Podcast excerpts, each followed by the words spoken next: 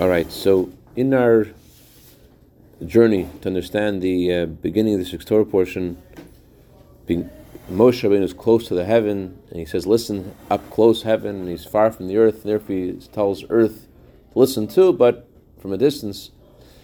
Versus Isaiah, Yeshaya, who said the opposite. He said, "Listen up close, earth." And we're supposed to learn from both Moshe and be close to heaven, and, and from Yeshaya close to the earth in our journey to understand what that means, how we're supposed to be close to heaven and to earth, and first to heaven and to earth, and that and that that whole discussion, we we went off to discuss something with the, something with the ten days of Shuvah. We says in our Rizal, Rizal says that during these ten days, anyone who doesn't cry, their soul is not complete. We're trying to understand what the meaning of these tears are. For a regular person, the tears are because he feels close to Hashem. He's bothered by the uh, separation that he has because of his sins. But why does it tzaddik cry? The Rizal says anyone who doesn't cry during this time, his soul's not complete. Why does he say everyone? Why is he included tzaddik? And we learned that even at tzaddik, his soul has left heaven. It's in a physical body. The body can't possibly endure the kind of love and and reverence the soul had while it was in heaven. So the tzaddik is also bothered by his separation and being, being in a physical body and not being in the same way that he was in heaven. That's why the tzaddik cries as well. But we asked, why should the tzaddik cry about that? Seemingly, it's not the tzaddik's fault. Isn't the tzaddik meant to be in this world? Isn't he supposed to be a separate entity? And we learned that by the tzaddik um, being upset at his separation, that causes him to be totally absorbed in Hashem's oneness. His being upset at the separation actually catapults him to become one with Hashem. So the soul's journey to this world is meant for the purpose of an elevation, meant to reach a higher place. How does a tzaddik reach a higher place? It's part of it is by being upset that he's separated. And so this is what we have in common with a tzaddik. A tzaddik doesn't have these mistakes to worry about, true. But a tzaddik is upset by him being in this, in, in this state of separation, state of, in the physical body, encumbered by these limitations. And because this is a time of closeness with Hashem, it doesn't only engender a um, generate a feeling of being upset about our sins, it also makes us feel in general about um, being upset with being encumbered with and obsessed with all kinds of physical things. So that's and this and this um, the antidote for this itself is our tears, as the pasuk says. And this pasuk is what we're going to focus on right now. Out of constraint, I called out to you, Hashem, and with abounding relief, you answered me.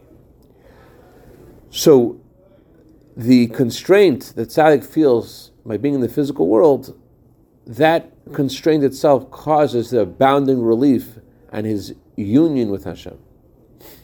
So, when the neshama of the tzaddik or everyone um, is reunited with Hashem through this cry, that reveals a deeper bond that the neshama has with Hashem than it had when it was in heaven. Because when it had when when it had when it, when the neshama was in heaven, is its bond with Hashem wasn't challenged. Its bond was because of where it was when the neshama comes to this world and the neshama is upset about its severance from Hashem externally, that it highlights how the neshama's bond with Hashem is unshakable, how it has no limitations, how even this physical world, it, there's still something in the neshama that can't bear to be at least even, even externally separated from Hashem. So the neshama's uh, yearning to be close to Hashem that it experiences in this physical world highlights something deeper about the, about the Neshama's bond with Hashem. Thank you very much. Mm-hmm. It highlights that nothing can take away from its bond with Hashem. So that's why the pasuk says, "Out of constraints I called out to you, Hashem, and with abounding relief you answered me." The, the word abounding relief is the way it's translated in the Siddur, but literally, merchav means a broad space. There is constraint and there is merchav. Merchav means broad space.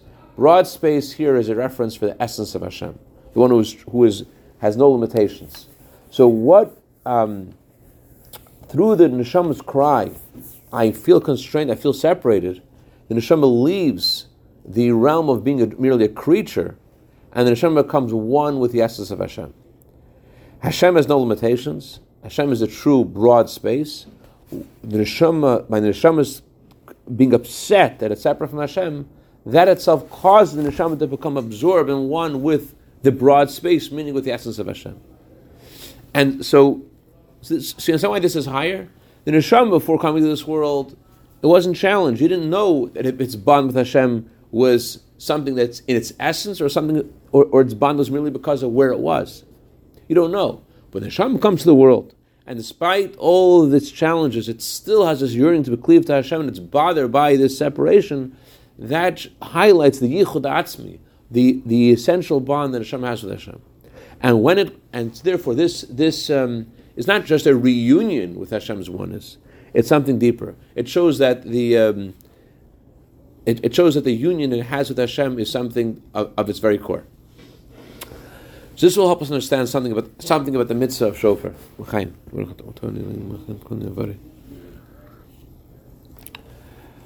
The shofar also has a similarity to this verse. One side of the shofar is narrow, other side of the shofar is wide, and it represents this, this verse out of constraint that call out to you Hashem, and with abounding relief you answer me. So what does the shofar, blowing the shofar achieve? It achieves that Hashem should accept our request and, and be our king. As the Gemara says, Hashem says to us, please uh, ask me to reign over you, and how will I reign over you? How will I become your king through the shofar? Now, doesn't make sense. Shofar is just a mitzvah. It's a commandment of Hashem. A commandment is only relevant once there's a king. You can't have a commandment without a commander. So if there is no commander, there can't be a commandment. So here we're trying to cause Hashem to accept our coronation. So in order to achieve this kind of response, it, it has to go deeper than just a commandment. Commandment's only relevant once he's a king already. To coronate him, we have to reach the essence of Hashem, who's beyond being a, com- beyond the commandment. So how can a mitzvah of shofar, how can that cause Hashem to accept our coronation? How can a commandment which comes from a king cause the king to be a king? So the answer is this. This cry of the shofar this cry out of constraint that a Jew calls out to Hashem, it's not because of the sins that we do. It's not because of some kind of, of subtle evil that we have. Rather, it's just because we exist. Just because you know, the Gemara says if someone makes a movement in front of the king, they, they, they deserve the death penalty. In front of the king, all there is is the king. So the, the fact that we have this sense of self, that's a constraint. That's, that's what bothers the neshama. Shema feels bothered that it's not it's not one with Hashem. So, what causes an neshama to be bothered by? Uh, there was one for bringing this guy made it said. I should become bottle, have bittul hayesh. He wanted to stop feeling as a separate entity. He wanted to become absorbed in Hashem's light, as we're learning. Uh, I don't know what, what, what, exactly wanted to happen to himself. I don't want to disintegrate or anything, but th- th- this is what the neshama wants. Why does the neshama want this? Why does the neshama feel comfortable? Wants yeah, the neshama wants to become absorbed in Hashem's light. Neshama, comes, neshama is like the fire. Alter says in chapter nineteen in Tanya, just like the candle wants to go upward and become absorbed in its source, so too neshama wants to become absorbed in Hashem and stop to be a separate entity, stop having an identity. Just like the, the candle will stop having an identity once it leaves the, the, the wick. The Neshama wants to become one with Hashem, and the Neshama, as it says over there in Tanya, rejects all of its passions and lusts and desires when it comes to a challenge of its connection to Hashem. And the Neshama is given a challenge to accept another religion or sever eh, or, or die. The Neshama right away says to die, even though it was used to all these different passions and, and petty things because the neshama's bond with Hashem is, is such that neshama wants to come one with Hashem, doesn't care about its own existence. So, when is this feeling highlighted? In Tanya, it says it's highlighted when you're challenged, but it's also highlighted in this special time when we feel closer to Hashem. Because we feel close to Hashem, because the Shamas are close to Hashem, because the Shamas are rooted in God's essence, um, that's where the call the shofar is coming from. And that's why the call the shofar triggers Hashem's acceptance of our, of our request to, to be our king. It's not just a mitzvah, it's not just a feeling of bitterness about our mistakes, it's about us wanting to be one, being one with Him. And therefore, since it's, it's about our, our, it's a request of Him to be one with Him, so it reaches Him, reaches Him Himself. It reaches Him as He is above being a king. It reaches Hashem's very essence. It comes from our very essence and it reaches Hashem's very essence. We want to become one with you. Where does that come from? It comes because we are one with Him in our source. That's why we, want to become one with Him again. And therefore, the call of the shofar touches, so to speak, God's essence, and God accepts our request and, and, and becomes our king. So, there's another, another caveat here, another, another um, point.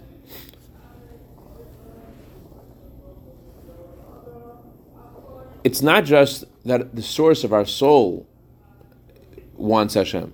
It's we, souls and bodies, are making this request. It's not just that our souls in heaven had this request, it's we as alive as human beings, we're having this request. We're having this yearning. So, because it's coming from the world, it has an impact in the world itself. In other words, we're not just reaching to God's essence, we're also drawing God's essence down to the physical world. As Hashem agrees to become the king, he builds, so to speak, his sovereignty, he builds the source of creation. There's a renewal in creation of Shoshan.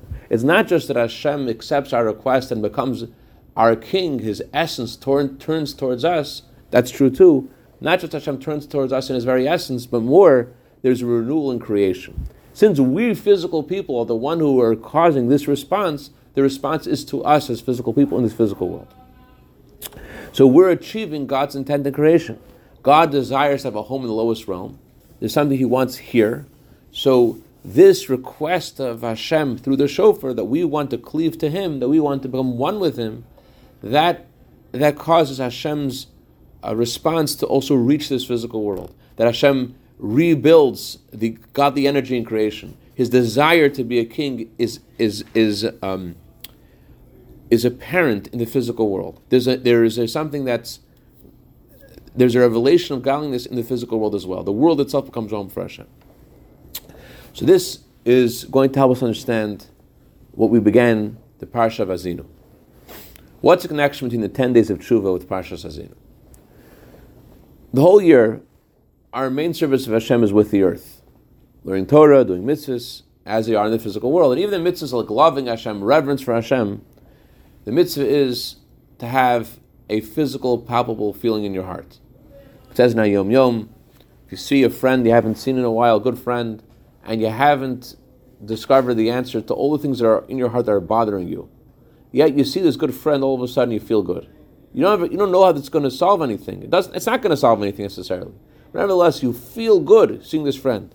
In a similar way, the mitzvah of loving Hashem is to have that same kind of uh, euphoric, physical, tangible feeling in your heart, to actually feel different in your heart. That's the mitzvah, it's a physical mitzvah. Even loving Hashem is a physical mitzvah. Even reverence for Hashem is, is a fear, it's a feeling. So all the mitzvahs, even mitzvahs of the heart, are physical. That's throughout, throughout the year. Throughout the year, it's an earthy, it's an earthy time. You have to focus on the, what the, here, the what the mitzvah is of the hour. What's the mitzvah? What's, what, what's being asked of you? However, during the 10 days of Tshuva, which these days are about what? Tshuva. What's Tshuva mean? That the Spirit should return to the one who gave us the Spirit, that the soul should return to Hashem, that the soul, every Jew is requested, that he should call out to Hashem. He should say, out of constraint I called out to Hashem. He's upset about the fact that he is in, a, he is in, a, in this physical world, and the limitations of the world, and he he's yearning, he calls out to Hashem. He's, he's upset about this. He calls out to Hashem feeling, I'm far from you. That's what's required of us in this time. We, Hashem asks of us to feel the distance, to feel the separation, to feel upset about it, to call, to have a yearning, to have a yearning, to, to, to have a thirst to be close to Him. Year Daniel. The whole year the Abish is asking us focus on the earth. During this time, Hashem tells us, I want you to, to um, be upset about the fact that you're in this world. I want you to yearn to be close to me. The Baal Shem Tov says, you are where you want to be. Not just you are partially where you want to be, that's where your entire being is. You are completely where you want to be. So if we are calling out to Hashem, um, the very fact that we're calling out, we want to be close to Hashem, even before Hashem answers us, but even before there's a response, as the verse ends, out of bounding relief you answered me, the very fact we're calling Hashem, that itself makes us close to heaven and far from the earth. The very fact we yearn to be close to Hashem, that itself makes us close to Hashem. That itself makes us far from far from the earth. The fact that we are upset that we're that, uh, that we are in the constraint of, of the worlds that God created, that itself makes us far from the earth. Earth doesn't just mean this physical world. Earth means all the worlds above this world, including the world of Gan Eden, including the higher levels of Gan Eden. And because of this yearning, we are close to heaven, and heaven means here at Atzilus. We're close to godliness. We're one with godliness. We're close not just to the physical. We're close to Atzilus by being by just because we want to be. But then, what does the Torah say? Comes Isaiah, and Isaiah says, "Listen, heavens, and listen, earth. Who is he close to? He is closer to earth. Why is he closer to earth? What's the, what's what's what's that about? What's the goal of creation? The goal of creation is that God's essence should be revealed in the physical world. The goal of creation is in the physical world. Hashem's goal is that there should be a physical world, the, low, the lowest realm, and in this lowest realm, we should make a home for Him. So, so after this experience of yearning for Hashem that we're supposed to learn from Moshe Rabbeinu, we then have the next lesson, Samach We have the response. Hashem answers me with abounding relief. We have the, we have the we have the, um, the response of bringing down God's essence in our mitzvahs and our Torah in the physical world. So the lesson for all of us in simple language in regarding our Torah and mitzvahs is this. What does heaven mean? Heaven means in our service of Hashem, the study of Torah. What does earth mean in our, in our service of Hashem? Service of Hashem, earth is mitzvahs. And there's advantage in each. There's advantage in Torah, there's advantage in mitzvahs. Advantage in studying Torah is in the in the bond, in the oneness with Hashem. The neshama bonds with Hashem. The neshama is one with Hashem through studying Torah. Um, but transforming the world, impacting the world, is mainly achieved through mitzvahs. So Jews have to have both Torah, heaven, and they also have to have earth. They have to have mitzvahs. So in the first step of serving Hashem, we have the first historically was Moses, Moshe Rabbeinu. Moshe was close to heaven and far from earth. In the, in the beginning of serving Hashem, we can't. A person beginning to serve Hashem, you can't try to affect the world. You can't try to impact the world because he's not there yet. His main geshmak, his main enjoyment, his main pleasure has to be, I want to study Torah. He has to mitzvahs too, but and he has to do mitzvahs with geshmak, he has to do mitzvahs with enjoyment. But he still has to be far from the earth. This is this reminds me of like every yeshiva student in Chabad, a coming of age is where the yeshiva student says, "Why are we in yeshiva? We should be out there like the shluchim impacting the world." All, all, all every Chabad yeshiva student goes through that phase. Like, what are we doing? We're studying Torah. This is not what it's about. And, and the truth is that um, there's a need for the yeshiva stage. There's a need for the yeshiva stage is to create in the person this closeness with Hashem, that he wants to be close to Hashem. And, and similarly, in uh, Balshuva's life, there's, there's, there's a state of, yeah, we should go and, and I, I came from that world. I want to go back and impact that world. Okay, but stage one is to be close to heaven. You have to focus on the study of Torah, to be close, focus on your own closeness with, closeness with Hashem.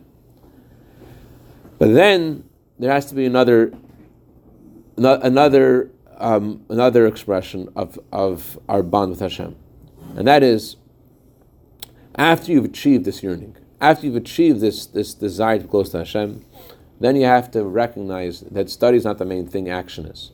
The whole purpose of the soul's coming to this world is to make a home for Hashem. And that's the reason why Yeshaya was the one who told us to be close to the earth. Who is Yeshaya? What's Yeshaya mean? Yeshaya means salvation. What's Yeshaya's main prophecy? The main prophecy about the coming of Mashiach. When Mashiach comes, it's going to be revealed how action is the most important thing, how mitzvahs are more important. Mashiach is going to reveal the value of actions. And therefore, Yeshaya was the one who taught us to be close to the earth. We have to involve the world. When Mashiach comes, it's going to be revealed, as we pray in Rosh Hashanah, every creature will know that you made it. In the coming Mashiach and through, Ula, it's going to be revealed how God Himself made everything in this world. And how do we achieve this is through our impact in the world, through our mitzvahs. So Moshe Rabbeinu speaks about the step one of serving Hashem. Step one of serving Hashem is, as we experienced during the 10 days of Tshuva, this yearning to be close to heaven. And this yearning itself makes us close to Hashem. Then makes us close to heaven, far from the earth. And then there is another focus. The focus is throughout the year, the focus is what Hashem wants us to achieve, to impact the world, to, to, to do the mitzvahs. So Yeshaya, who's about the coming of Mashiach, he says, be close to the earth. Bring, bring godliness to this world reveal godliness in this world. Let Mashiach come. When Mashiach comes, it will be revealed. And Moshe Rabbeinu tells us step one in serving Hashem to, to bring out this yearning to be close to Hashem. Moshe Rabbeinu tells us to, to study Torah, to be close to Hashem, close to heaven, close to our heavenly mitzvah, which is to study Torah. And Yeshaya, who's about Mashiach, tells us to focus on action, to focus on the impact in the world. And they're both, both critical, both are necessary. There's a time to focus on heaven, which is these 10 days of Shuvah, and as we learned earlier this week, it's not just about heaven, actually. Even during, during these 10 days of Shuvah, there's also a focus on the 10 loaves of chametz. Remember from Tzemach Tzedek? The, the, the 30 loaves um, that were brought with the korban todah. Um, of those 30 loaves, 10 of them were chametz. Um, similar way, um, it's 40 loaves, right? 40 loaves were brought with the korban todah, and 10 of them were chametz. So that means the last 10 days of tshuva from the 40 days from, from El Yom Kippur are also about impacting the world as well.